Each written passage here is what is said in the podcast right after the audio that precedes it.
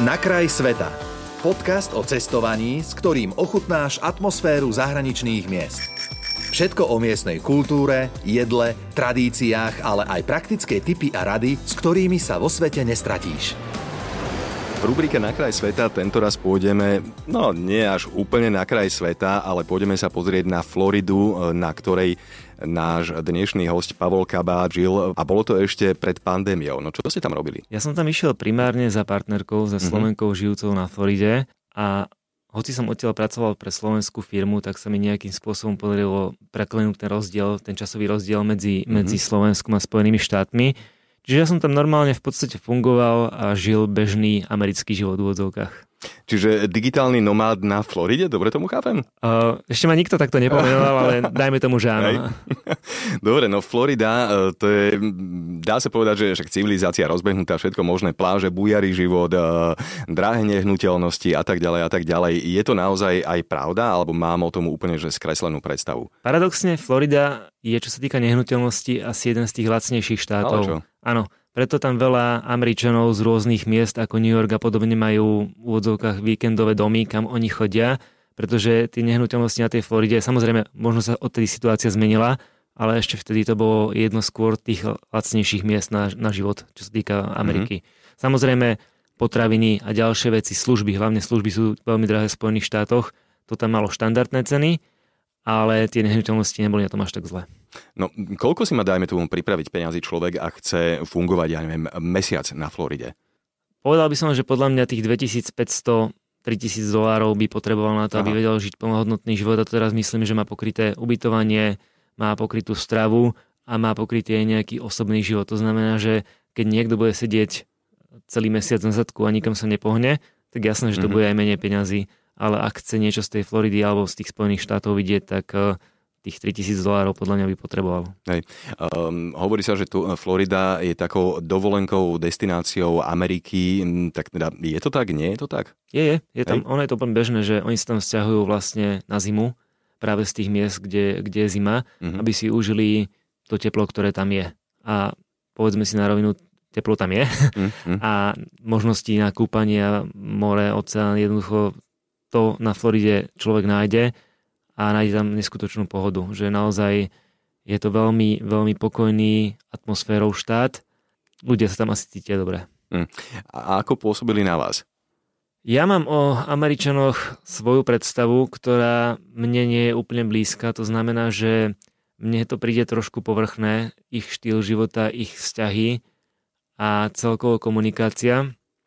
To je môj pohľad na vec, mm. samozrejme každý to môže vnímať inak.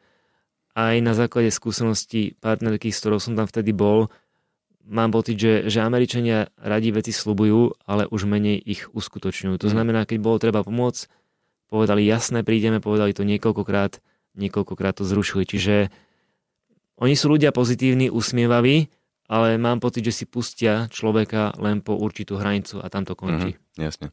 Uh, Florida, niekoľko zábavných parkov, Miss Canaveral a podobné veci. Čo ešte sa tam dá, dajme tomu okrem tohoto nájsť? No, s týmto som ja mal trošku problém, že keď som hľadal nejaký kopec, kam by sa dalo ísť, tak, tak také nič tam nie je. Jednoducho je to fakt jedna veľká rovina, lebo ja som teda človek, ktorý má rád turistiku. Ja by som povedal, že je to primárne práve o, to, o tej vode, o, o tej pohode, že človek, človek tam prestane nejako vnímať ten ruch hmm. alebo ten nejaký uponáhľanosť dnešného sveta a viac si vie tie momenty užiť. Proste ležanie pri vode alebo ležanie húpacej sieti natiahnutej opálmi, to hmm. sú veci, ktoré doteraz, alebo dovtedy neboli až tak súčasťou môjho života a keď som to tam mal, tak to bolo super. Florida rovná sa do istej miery aj sezóna hurikánov, tá je tam konkrétne od nejakého júna do novembra. Zažili ste, vyhli sa vám? Ako to bolo? Chvála Bohu, ja som túto skúsenosť nemal.